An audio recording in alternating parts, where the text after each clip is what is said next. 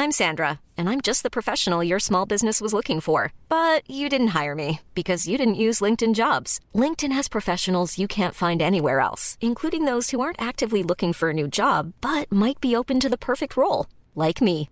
In a given month, over 70% of LinkedIn users don't visit other leading job sites. So if you're not looking on LinkedIn, you'll miss out on great candidates like Sandra. Start hiring professionals like a professional. Post your free job on linkedin.com/people today. Avete mai sentito parlare di Villa Emuro?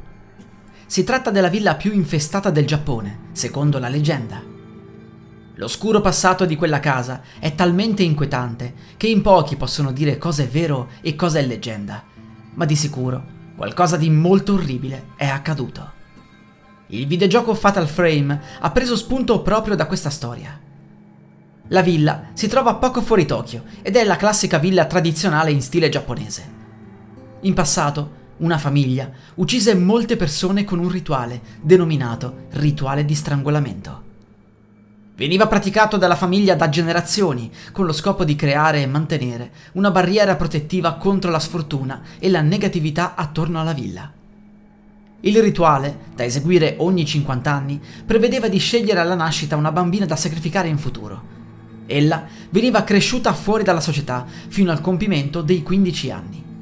A quel punto veniva portata al santuario di Villa Emuro, dove veniva legata alle caviglie, ai polsi e ovviamente al collo. All'estremità le corde venivano legate a dei cavalli e gli animali venivano spronati a correre. Inutile descrivere che cosa succedeva, gli arti venivano strappati di netto. Le corde insanguinate venivano infine posizionate sullo stipite della porta come simbolo di protezione. La famiglia Emuro uccise numerose ragazze con questo rituale, fino a che, un giorno, una delle ragazze prescelte si innamorò di un giovane che poteva osservare dalla finestra. Lui aveva cercato di salvarla da quel triste destino, ma secondo la deviata credenza della famiglia Emuro, questo sentimento avrebbe sporcato il rituale. E così il signor Imuro, una volta capito cosa stava succedendo, decise di uccidere tutti i familiari, incluso se stesso, con una katana. Questo gesto estremo avrebbe salvato in qualche modo tutti quanti dalla maledizione. Ed è da questo momento che si dice che la villa sia infestata. Pare che chiunque entri nella casa sia visto dagli spiriti come una vittima sacrificale. A volte è possibile vedere il sangue sulle pareti e si dice che alcune persone siano morte all'interno della villa infestata. Ma il particolare più agghiacciante è che le avrebbero trovate con dei tagli di corda ai polsi, al collo e alle gambe, proprio come facevano con l'antico rituale.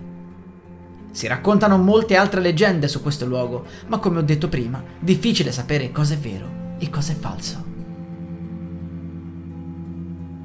La musica utilizzata è Night of Chaos di Kevin MacLeod, musica in Creative Commons 4.0 by Attribution dal sito incompetech.com.